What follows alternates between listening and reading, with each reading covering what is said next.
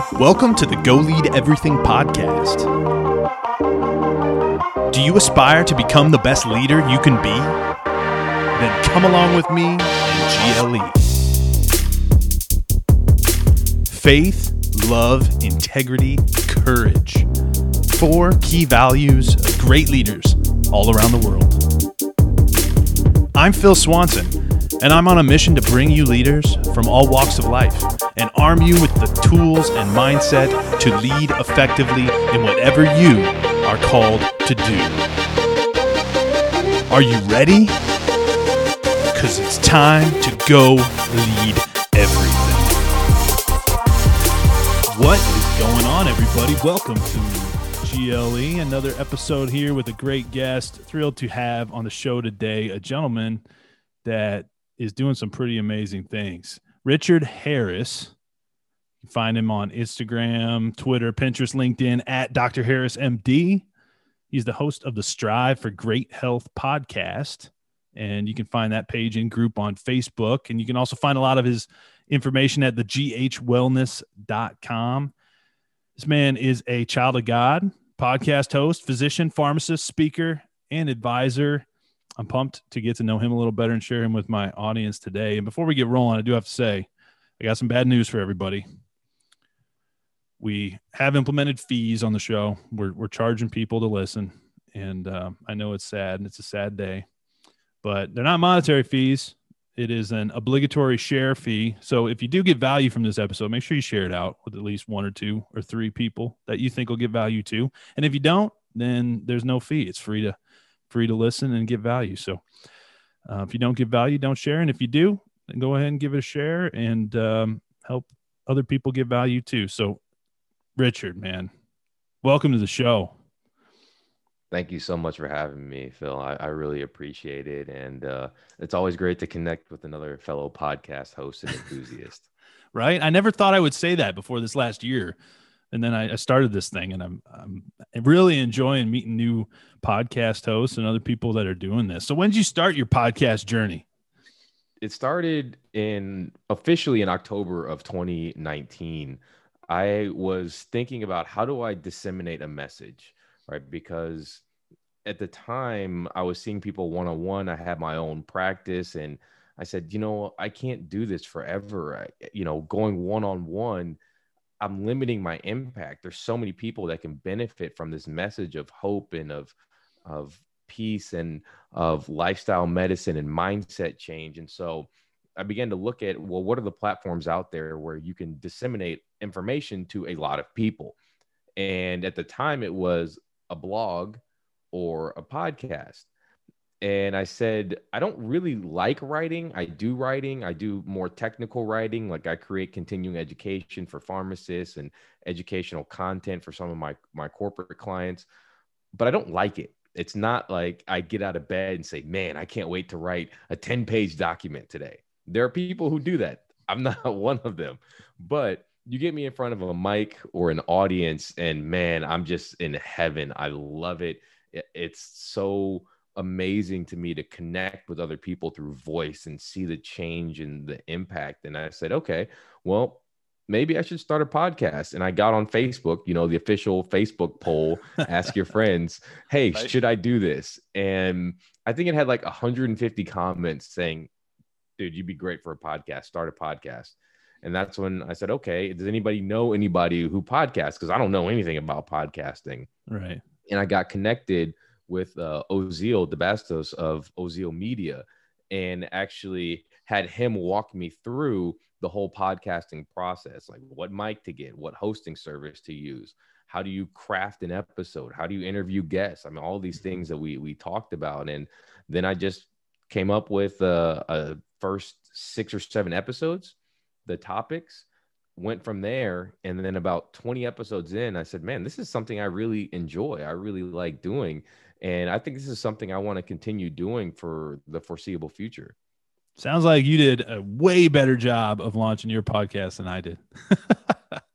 man, man, I, I jumped into this thing and I had some guidance from from people, I guess, on how to start. But man, like lining up episodes, all that, doing research and stuff. Man, I I did not do any of that stuff. So kudos to you for reaching out. I I am a big believer that we need to leverage our networks a little bit more to maybe not learn things the hard way ourselves when we don't have to, you know? So, but it's good to learn things the hard way. So tell us who you are, man. You know, we kind of jumped into the podcast topic for, for me and for my audience.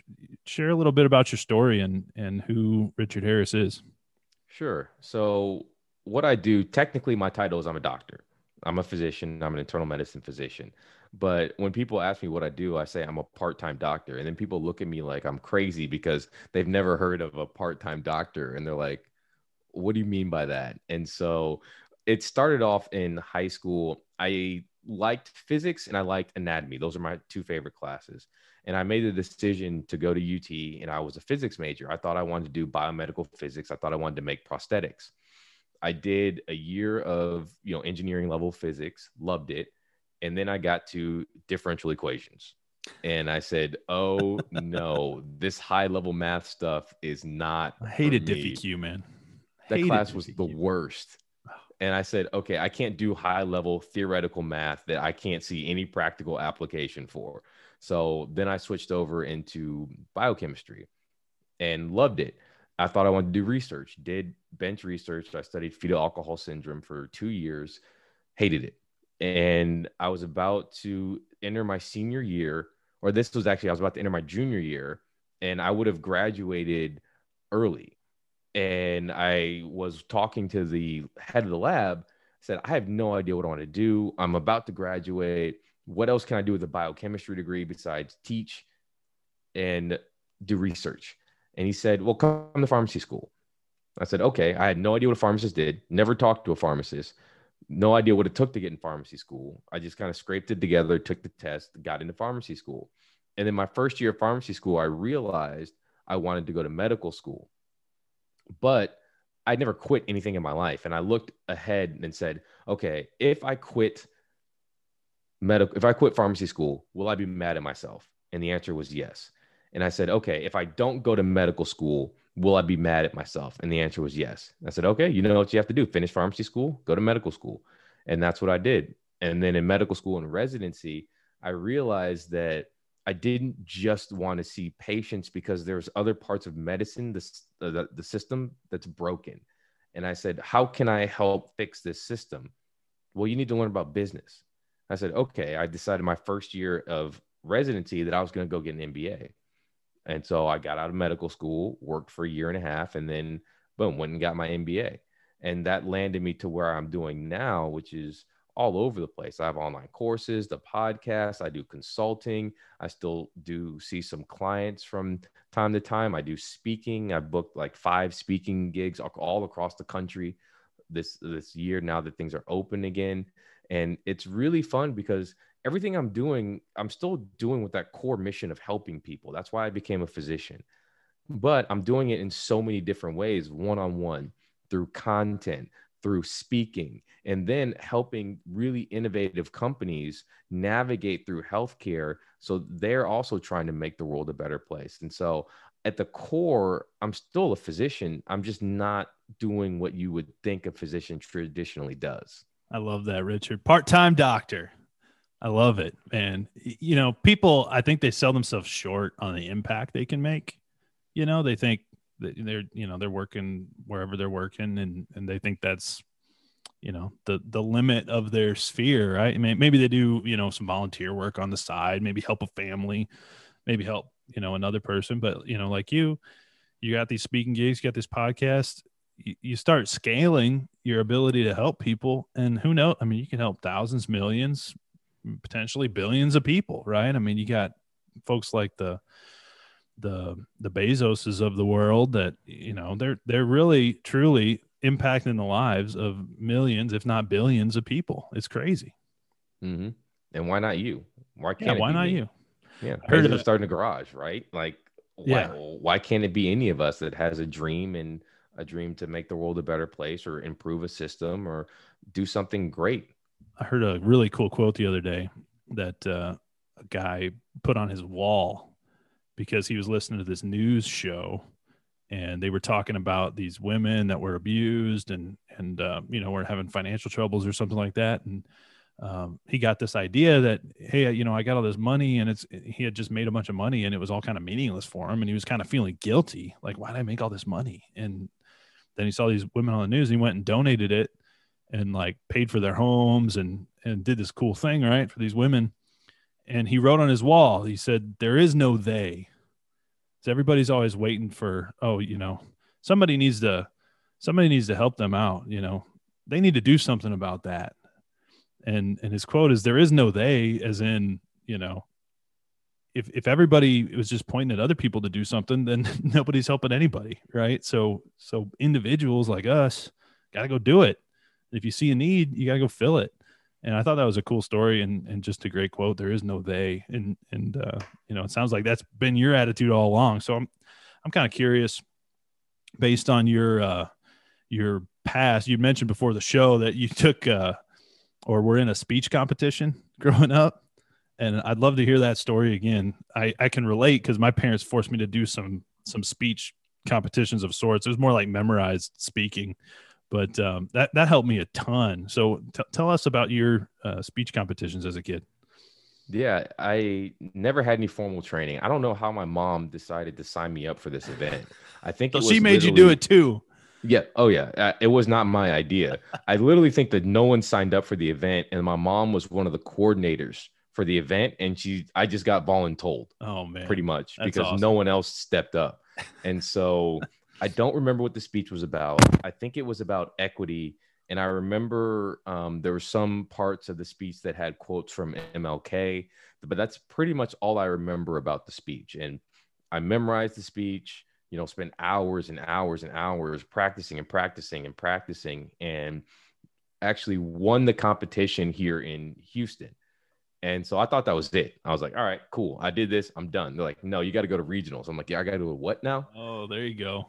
and, and, so I was like, wait a minute. I have to do this again in front of oh, regionals. Like, what's the region? And they're like, the Southwest region. I'm like, Southwest? That's huge. you know, I'm a little kid. I'm like, I'm imagining this is like half the country How old were you? show up. I think I was about 11. Oh man, that's awesome. So, you know, I, I do the same thing. I prep for regionals, and the audience was like 10 or 20 times bigger than yeah. the audience at the local event.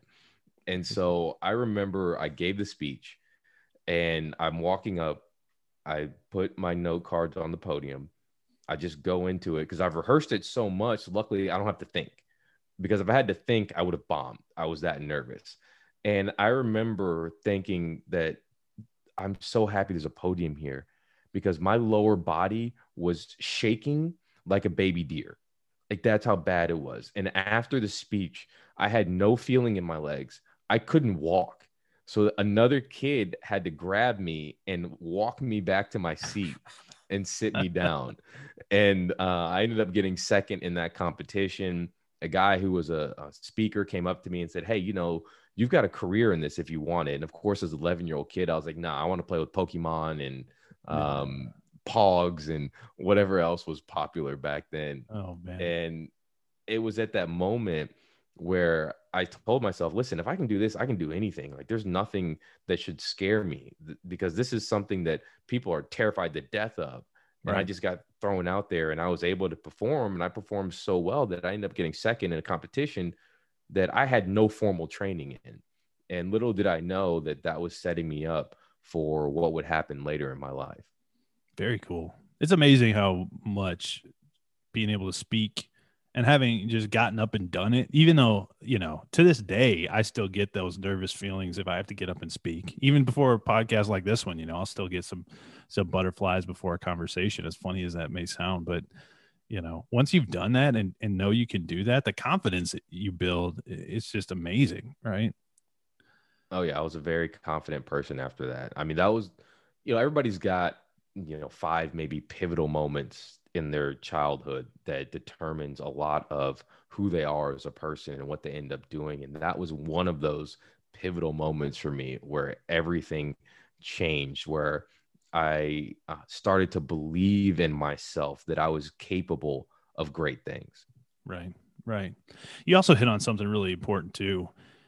And you talked about prepar- preparation and preparing until you couldn't get it wrong, right? And and if if anybody's ever gotten up to speak in front of people, at least this happens to me, I almost black out. Like I don't it's like my brain turns off and and whatever I prepared is regurgitating. you get done, you ask me what happened. I couldn't even I couldn't even like repeat it back to you because I was just like in the zone, you know, spitting out whatever I was doing, right? But you know, that preparation is something that people don't see. And so they think these people that are great speakers just get up there and naturally like have the skill. They're like, "Oh, you know, they're just a really good speaker."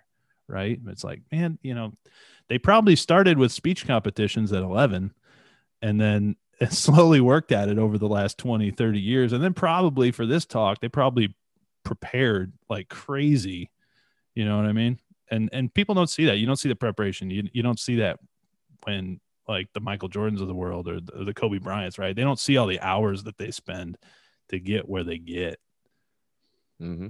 Yeah, I talked about that on my podcast the other day. I said, you know, we all celebrate Michael Jordan for being Michael Jordan, the spectacular plays, the highlight dunks, the six threes and a half, right? All of those things that are very iconic images. Right. But we never talk about Michael Jordan's practice. We never talk about his work ethic, his determination, how many hours he put in the gym to get to where he is. Because Michael Jordan didn't just wake up one day and be Michael Jordan. Right. You know, he exactly, he man. didn't even make the basketball team the first time he tried out. What if he had quit at that moment? You know, we yeah, would man. have been robbed of maybe one of the greatest or the greatest basketball player and one of the greatest athletes of all time, someone that people still idolize and and are inspired by to this day. What if he had quit? What if he had walked away? What if he didn't put in all those hours? And that's the part that we need to celebrate as well. We need to celebrate the work ethic, celebrate the failures, celebrate the things that we learn from them, and not just celebrate the success and and the things that we can see and realize there's a lot that goes into things behind the scenes. For sure, man. You probably know that as a doctor. You got to prepare, right? Holy moly. I know uh I definitely want my doctor if I'm going in for surgery or something to have you know prepared to the point where he can't screw it up or she. But um you know, you I know you're a pharmacist too. I want to talk a little bit about pharmacy and pharmacology. But I had someone break into my house the other day, mm. and they stole all my antidepressants. What?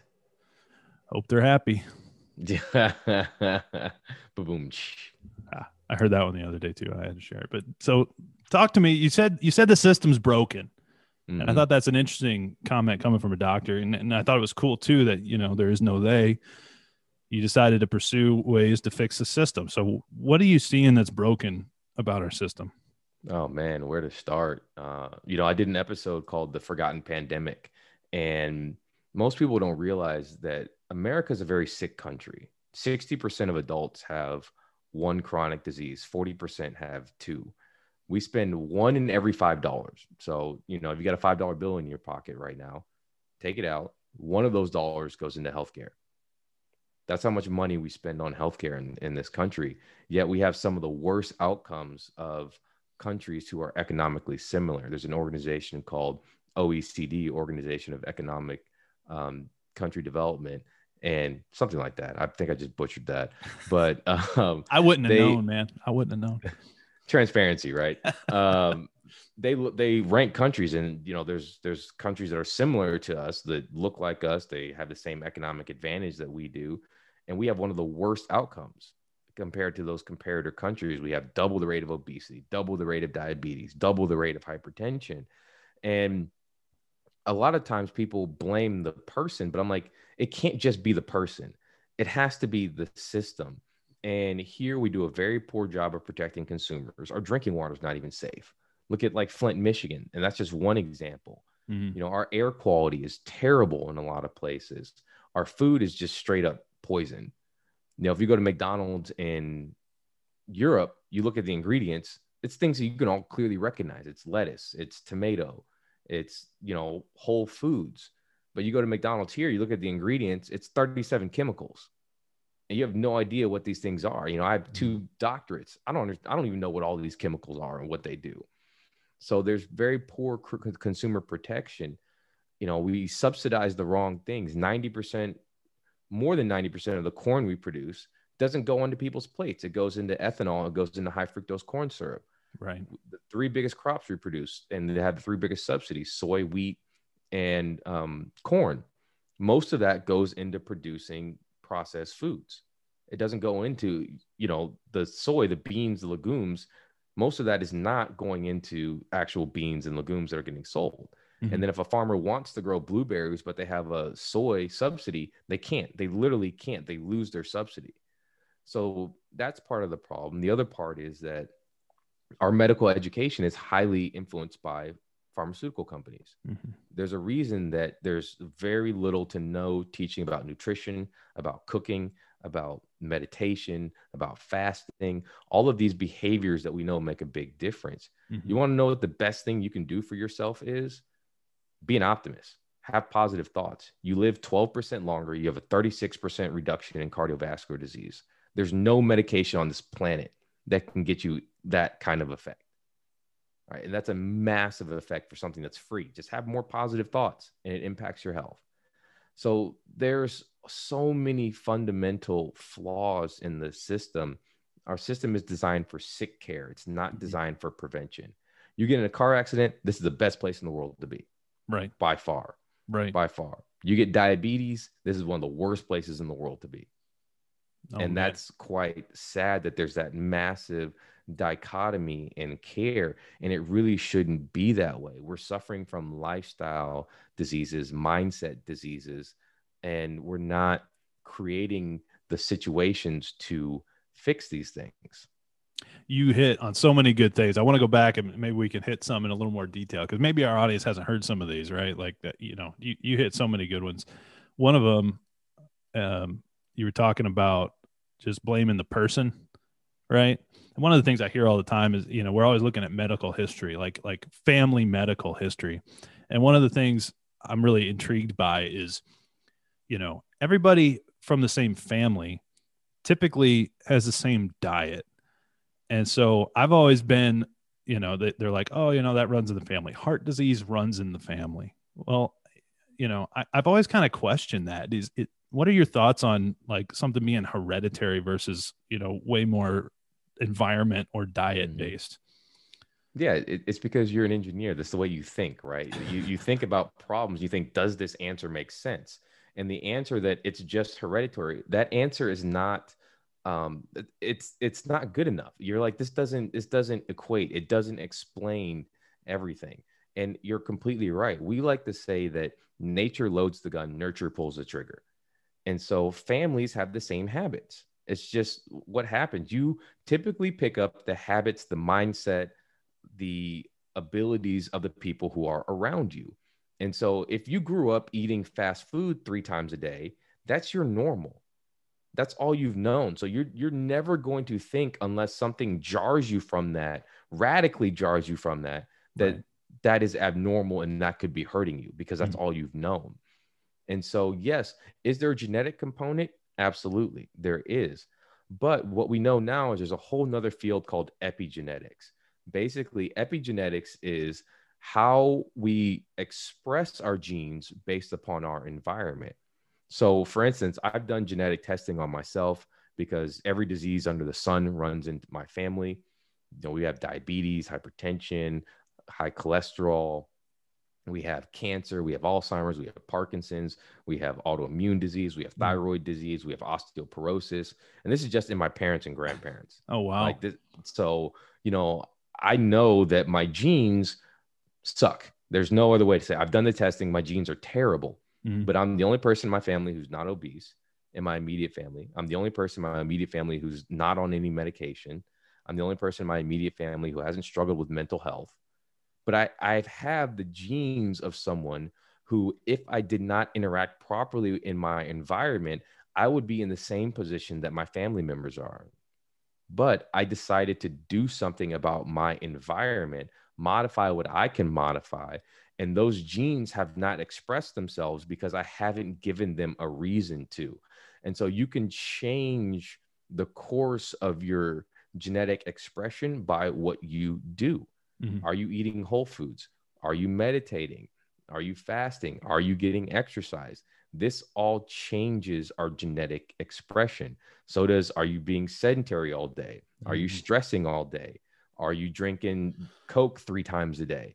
That's going to change your genetic expression and actually damage your genes. And so you're going to express more harmful genetic profiles. You mean if we sit in the office all day and stress out and eat like crap, that's not a good combination? You'd be surprised at how many people think that doesn't correlate with their health. It's crazy. You'd be, you'd be surprised. There's a CDC study that showed only 6% of Americans get enough nutrients from food, get enough sleep, don't drink to excess, mm-hmm. and don't smoke. Only 6%. 6%. That's crazy. And those are four simple things right. that everybody knows is healthy. Yeah. And only 6% do them. That's wild, man. Absolutely wild. You mentioned um, mental health, big topic today with COVID and everything going on. I've, you know, I'm hearing more and more about people actually that, you know, our friends of friends committing suicide, young kids. You know, one of the things that I've heard is that just physical exercise alone is is maybe one of the best antidepressants, even even better than any sort of medication has proven to be. Just curious like what what's your perception on the mental health issues especially now with covid and and what can we be doing to maybe um, help ourselves get over some of that if we're struggling with it? Yeah it's a it's a tragedy. I remember last june i did a podcast episode about this and at the time anxiety screenings have gone up like 430% and screenings for depression have gone up like 457%, something astronomically crazy, huge like that, man. like like crazy numbers. And then you start to see more overdose, more suicides, more homicides, more robberies, and all of these things correlate with mental health. And you are completely right. I tell people the best things you can do for your mental health are what are you eating? There's numerous data that shows that. Like one, there's actually data that shows that the biggest risk factor for you being aggressive and going to prison is the food you eat. Really? Because that impacts so much of our mental health. Because the food we eat is not just calories, it's signaling. Right. If you get inflammation in your gut, there's a gut brain axis. You get inflammation in your brain. You get inflammation in your brain. Well, guess what? Your brain's not going to work correctly. It would be like if I throw out my elbow and my elbow is all swollen. Right. Is my elbow going to work correctly? No, Right. No, it's not. It's the same thing if your brain's inflamed. Right. And so we had an unintended consequence to go back to what I was originally saying of social distancing. That was the worst thing they could have called it. Worst thing they could have called it. So the actual biggest negative impactor of our health, people think is smoking. It's not smoking, it's social isolation you know we have these things called hazard ratios which is the risk of something happening in one condition versus the risk of something if you don't have that condition and the hazard ratios of death from any medical cause are higher from social isolation than they are from smoking you know it's funny you're a man of god and i just was reminded and i hadn't thought of this this whole time but it's not good for man to be alone and that, that's like the first thing after God created man was, hey, you know, guess what? It's not good for man to be alone. So he created him a partner. He created woman, right? Mm-hmm. And I, you know, that just resonated with me. I hadn't thought about through all of COVID, but you know, now that you said it's the number one hazard, I'm not surprised, right? Yep. Like, wow. And it's pretty crazy. I did a podcast episode on this called God's, uh, the Bible's prescription for health and I went through the Bible and I looked at all the stuff that God said is good for us uh, in just relation to our health.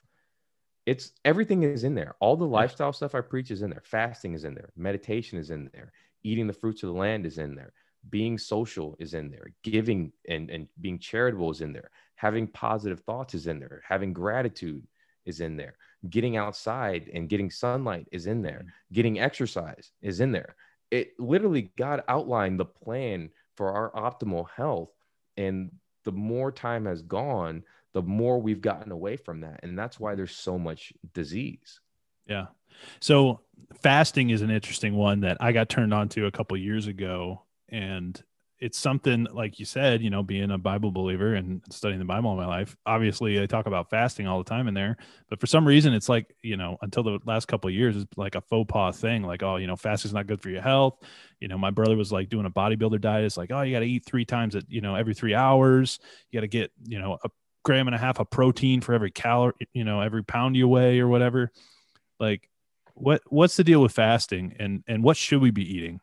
I guess, for a, a specific question, because you mentioned how much diet impacts our health overall, mentally, and everything. Like, what should we be eating? Yeah. So I give people five quick tips. If you do these five things, you will get a lion's share of nutrition right. Number one, eat single ingredient foods. What single ingredient foods? Blueberries. You don't need a label to know what blueberries are. You don't need a label to know what tomatoes are. You don't need a label to know what chicken is. You don't need a label to know what shrimp is. So 90% of your nutrition should be from single ingredient foods. Number two, don't drink your calories, eat your calories. If God wanted us to drink apples, he would have made them in the form of juice. When you juice, especially store bought juice, a lot of the fiber is removed, a lot of the nutrients are removed in the processing. You're just getting a 60 gram load of sugar. So when you think about next time grabbing a can of juice, just grab eight teaspoons of sugar and take that instead. If I told you take eight teaspoons of sugar, you're going to look at me like I'm crazy. But if I hand you a, you know, a Tropicana drink, sure. you're going to be like, oh, thanks, man. I'll, I'll, I'll drink that. All right. So right. that's number two. Number three, do not use seed oils like canola oil. There's nothing heart healthy about canola oil. Cook with olive oil, cook with coconut oil, avocado oil, butter, ghee, lard, those type of things. Dude, those are ghee butter is awesome and lard, man. Oh, yep. so good. That's I what our co- ancestors cooked with. I have like yeah. a I have like a coconut addiction or something. I don't know. I've always craved foods. Like, do you think we crave foods because our body needs them? Because uh, like when I was a kid, I used to eat butter packets like plain. I loved butter. Mm-hmm. I, I, craved those fats. Like, do you, do you think we just crave like kind of what our body needs or I, I, don't know i know you can get cravings for fast food too if you're if you're addicted to sugar but right. You know do you think our body yeah. craves that stuff? Yeah so our body can't tell us that hey we need more b12 it's going to tell you to eat a certain food right? There's sometimes when our body says we're hungry when you don't need calories what you need is nutrients. That's why you can eat a quarter pounder with cheese and still be hungry two hours later. Because no there's no nutrients. Yeah. There's no nutrients. And so your body's saying, I need nutrients. The only way it can tell you that is to say, I'm hungry. And then it can't tell you to eat a specific food. There, there is some nuance there. We do think the reason that we taste certain things is so we can tell what nutrients are in things. Mm-hmm. And so when you're craving something, that might be your body's way of saying, I need a certain nutrient. Well, food companies know this. They hired um, taste scientists, literally, that's a thing, a taste scientist and they made the foods mimic natural foods so it tricks your body into thinking that certain nutrients are there jeez is that like msg stuff msg is things like that all those artificial colors and flavors and things like that it's meant to trick you into thinking this looks like what we were supposed to be eating. Ah. That's why the artificial colors are there, wow. right? To make the food bright like nature food. So your mind thinks, oh, this is something nutritious like an apple or an orange or right. some other brightly colored fruit, but it's mm-hmm. not. So the, all of this is calculated. They know this. If you take, so there's there's only one food in nature that's high in fat and high in carbs, and that's milk. There's there's no other food that's high in fat and high in carbs together. It's usually one or the other. Mm-hmm. But if you take a high fat and high carb uh, meal, which is your typical fast food meal, what it does is it causes a dopamine spike, a reward spike in our brains greater than the than any other food out there and anything and it's even greater than what you would expect looking at them in isolation like a fat meal and a carb meal the effect is greater than than the single. Wow. But uh, to finish the five, I don't want to leave people hanging. Yeah. So eat calories, don't drink calories. Sing, oh, right. single ingredient foods. Eat calories, don't right. drink calories. Don't use seed oils. Right. What are the other uh, number four is eat the rainbow. You have to eat, like we just talked about. If you don't eat nutrients from different colored foods, then you're missing out on key nutrients. So the different colors mean different nutrient profiles. And I think that's really important to do because most people eat like the same three things over and over and over again mm-hmm. and wonder why they feel terrible all the time because you're not getting enough diversity yeah. in your in your nutrition plan. You're probably nutrient deficiency. Uh-huh. There's some data that shows that 90% of Americans are deficient in key nutrients and that 10% of Americans have a nutrient deficiency severe enough that it's causing a chronic disease. Wow. So that's that's number 4 and number 5 is don't fear fat. The data linking fat to bad outcomes was largely bought by the sugar companies. It's mm-hmm. a little bit more complicated than that, but they paid off researchers to do these dubious studies that say fat is bad. Yeah. And if you look at when things went low fat, so as fat went down, rates of heart disease and diabetes skyrocketed as everything went low carb. And wow. you, all these things that are low carb or low, um, I mean, low fat, they're processed. They have to process it to remove the fat because these foods don't naturally come low fat. The things like low fat yogurt, like mm-hmm. what I say, milk is the only food that doesn't, the only food that's high in fat and high in carbs together. So all of that is processed to remove the fat, and that impacts the nutritional quality and it impacts what that does. Mm-hmm. So if you stick to those five things, you'll have a dramatically improved nutrition plan. I love those. I love those. Eat the rainbow is one I haven't thought of a lot or, or heard a lot, but I really like that one. I really like that one. I think some of the other ones I've, I've heard of. Single ingredient foods is really good too what this this is like the never ending battle for me because I've done both and I've had success with both. I actually like one better, just at least from my experience. And they're kind of polar opposites. You said high fat and high carb don't go together, and I, I think these are the epitome of high fat and high carb opposites. Or I may be wrong, so correct me if I'm wrong. But keto versus like vegan, plant based. Like what are either of those right? what what is your take on on ketosis versus like mm. a vegan plant-based diet either one could be right for you. So there's no one size fits all when it comes to nutrition. I'm a big fan of keto. I've done keto coaching. I used to have a keto group. I have a keto masterclass. Um, when it's done correctly it can be a great way to reverse diabetes to lose unwanted body fat to reduce inflammation. You can use nutritional ketosis to treat certain medical conditions.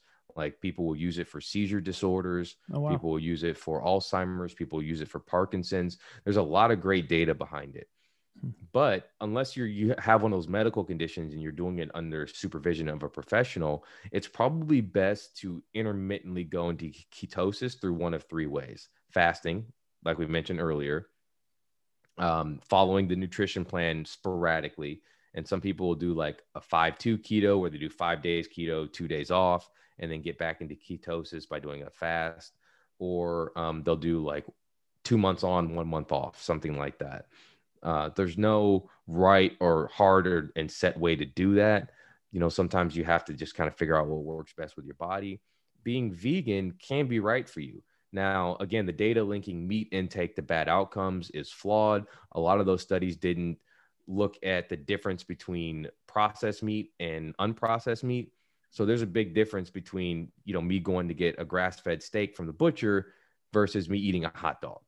And the people who did the studies did not think to discriminate between the two. Yeah. But the the ones that do show that the eating unprocessed meat is actually beneficial for cardiovascular health or has no impact on no adverse effects. Mm-hmm. So the only thing I worry about being vegan is number one, most people who are vegan eat way too many carbohydrates. That all they eat is bread and pasta and and cheese, and that's not yeah. good for you. Or fake Again, meat substitutes. Right, which is uh, GMO processed soy, which is yeah, all kinds of bad for you. Yeah. Um, and then the other thing is, if you're not careful being vegan, you can get some really bad nutrient deficiencies. And I've seen this on people who come to me who are vegan who want to get micronutrient testing done. I've done it and they've got, you know, 15 nutrients they're deficient in. So we we weren't designed to be vegans. All primates like us are omnivores. Sure. You know, they're opportunistic. They'll eat meat if it's available. They'll eat plants if it's available. They'll just eat what's available. Mm-hmm. But, you know, you've never seen a gorilla pass up a meat meal because he's like, nah, man, I'm going vegan today. Right. No, that gorilla is going to eat what it's what it can get its hands on, right? Sure. Sure. So um, again, there's no one size fits all. I'd, I'd, say the best approach to it is similar to what Mark Hyman calls the the Pegan approach, where you're getting 50 to 75 percent of your plate should be vegetables. The other 25 to 50, depending on where you are and what your goals are, can be like meats and fruits. But most of our plate, the lion's share of our plate, should be veggies. That's interesting. So going back to biblical stuff, so early on, right, we were we were eating plants of the field, and then there's the fall into sin, and then we started eating meats, and then you know there was kosher meat and and unkosher meat, and then you know Peter saw the sheet come down or whatever, and had his vision, and that, and then you know God says, okay, it's cool to eat whatever. I I, you know, I I make the foods clean. You know, it's not that certain animals are unclean, but as long as as uh, you know you're eating them in in faith and and they're blessed by by me, then you can eat whatever you want. Um, I don't know if that's everybody's take on that, but what what are your thoughts on how we went from plants to eating meat? And and I've always kind of struggled with that because like from the beginning of time we weren't eating meat, right? Or were we? Or you know, do you think we were made to eat meat? I think so. I mean, if you look at our teeth structure, most of our teeth are designed for chewing plants, right? But yeah. we do have incisors. We do have tearing sure. teeth, right? And so, you know, animals that have tearing teeth uh-huh. are meant, are the tearing teeth are there to tear meat off the bone. That's mm-hmm. what they're for. And then the molars and things like that are to grind up plants. So we have both, mm-hmm. all right? And so, I think that we eat too much meat. Most people eat too much meat, and that was because meat was expensive back in the day, right? It was a, it was a rarity. It was a treat for most right. families to have right. meat. And then the rich families, you know, they gluttoned on meat and they all got obese and gout and stuff like that. Yeah. Right. Yeah. The poorer families were actually healthier. Yeah. Right. As long as they didn't have infectious diseases to worry about. Right. But we eat too much meat. But again, we as humans like to go to to opposite ends of the spectrum. It's either I work out for three hours or I don't work out. And yeah, I'm like, right. there's there's a healthy middle ground here, mm-hmm. and that middle ground is there's nothing inherently wrong with any food group for the average person. Now, some people don't do well with meat. Their genetics, they can't process it. They don't make the enzymes. If mm-hmm. they go heavily more plant based, that's okay. Mm-hmm. But I talked to so many people. They're like, I went vegan. I'm like, well, why'd you go vegan? Uh, I don't know. I just thought it was something to do. Well, were you having any problems eating meat? No, I wasn't having any problems. So that's not the reason to go vegan. Right, right. And it's the same in the opposite way. It's, uh, people go carnivore. Okay, well, were you having any problems to plants? Right. No, I could eat vegetables all day and I felt fine. I'm like, well, then eat vegetables. There are some people out there who are very sensitive to anti nutrients in plants. This is kind of a funny topic. People don't think about it but people don't typically think of plants as living creatures. They're alive, right? Yeah. And yeah. they don't want to be eaten. Nothing wants to be eaten. So what plants do is they mounted defenses by making two things. There's one anti-nutrients. So plants make things like phytates and oxalates. The reason they make them is to bind up nutrients in the things that eat them so that those things can't reproduce. Yeah. Wow. And if they can't reproduce, then there's less of those creatures around to eat them. And then why do plants make phytoestrogens? This is something that we've heard of, especially with soy, right? Phytoestrogen, plant based estrogens. They made those to sterilize animal populations. Hmm. So there's less animals around to eat them. And some people are very sensitive to these phytoestrogens and to these plant anti nutrients. And so those people actually do better eating less plants. But these are some things that, you know, I wouldn't just suggest that someone just does that to do that. The people who do well with this are people who know their bodies, who know science, who or they go to someone who knows this stuff, who coaches them through it. Sure. So I've I've done keto. I did a, a bodybuilding diet with my older brother when he was doing a bodybuilding show. We did it the dumb way though. I mean, it was it was uh it was super unhealthy. It was low fat but it was like lean pro, you know, lean protein and green vegetables. Basically, it was all it is. You know, you're eating chicken, cans of crap processed chicken and and broccoli, right? Just horrible. I felt like terrible the entire time, like just unhealthy, like I was dying half the time. And then I've done vegan. I actually went uh, over a year, maybe close to two, pretty much strictly vegan. I mean, it wasn't like a religious thing; it was just kind of an experiment. But I felt great, like eating complex carbs and and um, you know fairly healthy vegan, not not the fake processed soy crap vegan.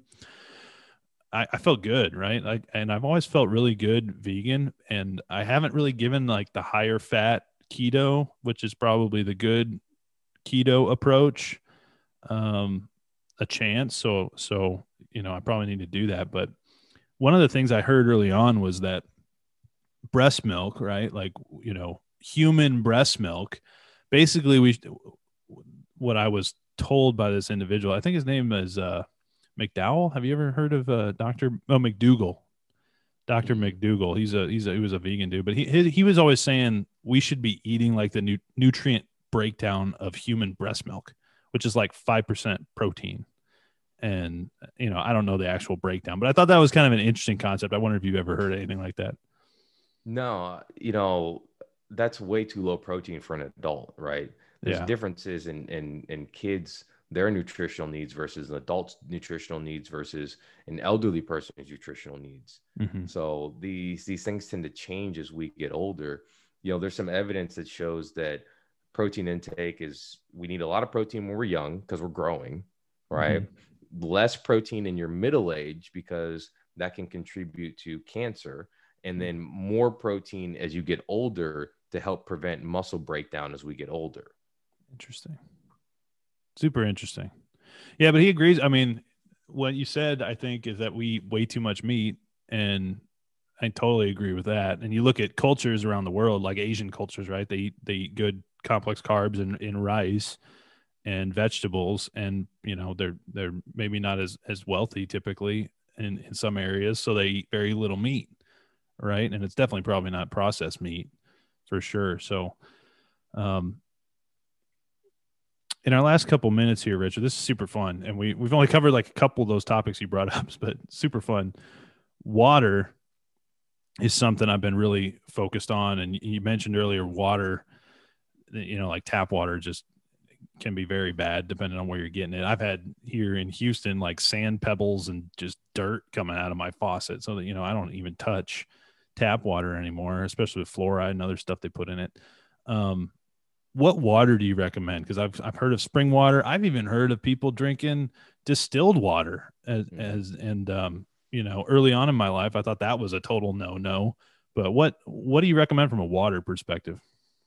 Yeah, so we actually get uh, Mountain Valley water delivered to the house. So spring water does have some benefits because it, it picks up minerals, you know, beneficial trace minerals, and the pH is a little bit on the basic side. And so that can actually um, help with some of the physiology in our in our stomach and our intestines. Um, so that's what i drink. You know if you want to get a water filtration system a lot of people will get the reverse osmosis water filtration systems the reverse osmosis just basically pulls out all of that stuff that's not supposed to be there and then leaves you with, with a clean pure water um, typically, I tell people, you know, get some Himalayan rock salt or something like that and mix a little bit in it if you get the reverse osmosis water so you can get some um, minerals with that. So it, it's quite sad. You know, you can buy these test kits online, right? Where you can test your water for mm-hmm. heavy metals and contaminations and everything. So I always tell people get one off Amazon and test your tap water and see what comes out because it's crazy that you know we lived in uh, this developed country Oh, sure. And places do not have safe drinking water, like one of the bare essentials of life. Yeah, for sure. Man, Richard, this has been a blast, dude. We're gonna have to have you back on and talk about some other topics because there's so many to cover from a health perspective these days. And I love what you're doing. You're doing some amazing things. I, I mentioned at the beginning of the show, but just run through it one more time. Where can people find you, learn more about what you're doing, and uh, find your podcast? Yeah, absolutely. So, podcast is the Strive for Great Health podcast. It's available on all major podcast platforms, or you can head to our website, theghwellness.com. Our online courses are available from there, our e store as well.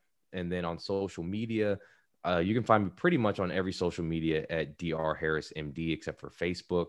Facebook, uh, we're on there at Strive for Great Health Podcast, both the Facebook group, that's our wellness community, and then a podcast page, the Strive for Great Health Podcast as well.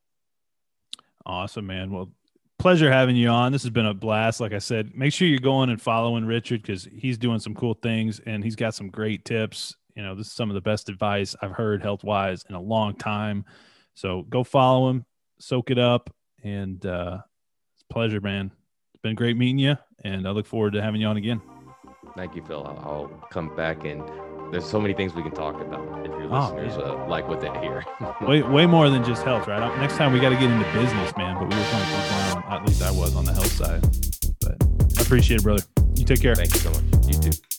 If you think someone would benefit from hearing this episode or any of this content, please share it and send them over to goleadeverything.com to learn more.